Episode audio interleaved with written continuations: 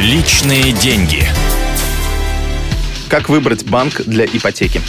От условий кредита зависит ваш будущий платеж. Фактически деньги – это такой же товар, как и все остальное.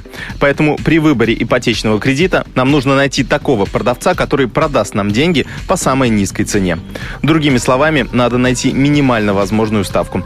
Для этого в интернете есть несколько ресурсов. К примеру, банки.ру или сравни.ру. Они сводят в одну таблицу предложения всех банков и тем самым серьезно облегчают нам муки выбора.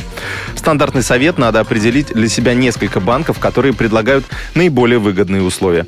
И далее отправиться в их отделение, чтобы узнать более подробную информацию и произвести предварительные расчеты. Чтобы корректно сравнивать между собой разные предложения, просите консультантов в этих банках рассчитать вам ежемесячный платеж по кредиту.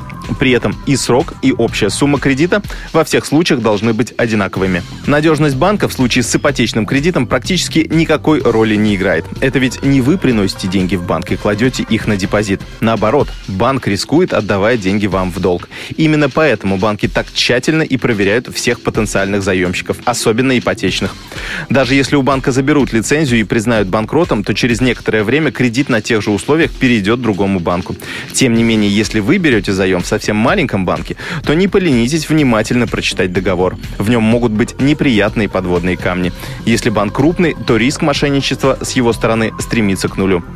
И, наконец, подать документы на одобрение кредита лучше сразу в несколько банков. Даже если в одном по каким-то причинам вам откажут, то в другом смогут выдать необходимую сумму. Это была программа «Личные деньги». Меня зовут Евгений Беляков. С Новым годом! Удачи в финансовых делах! Личные деньги.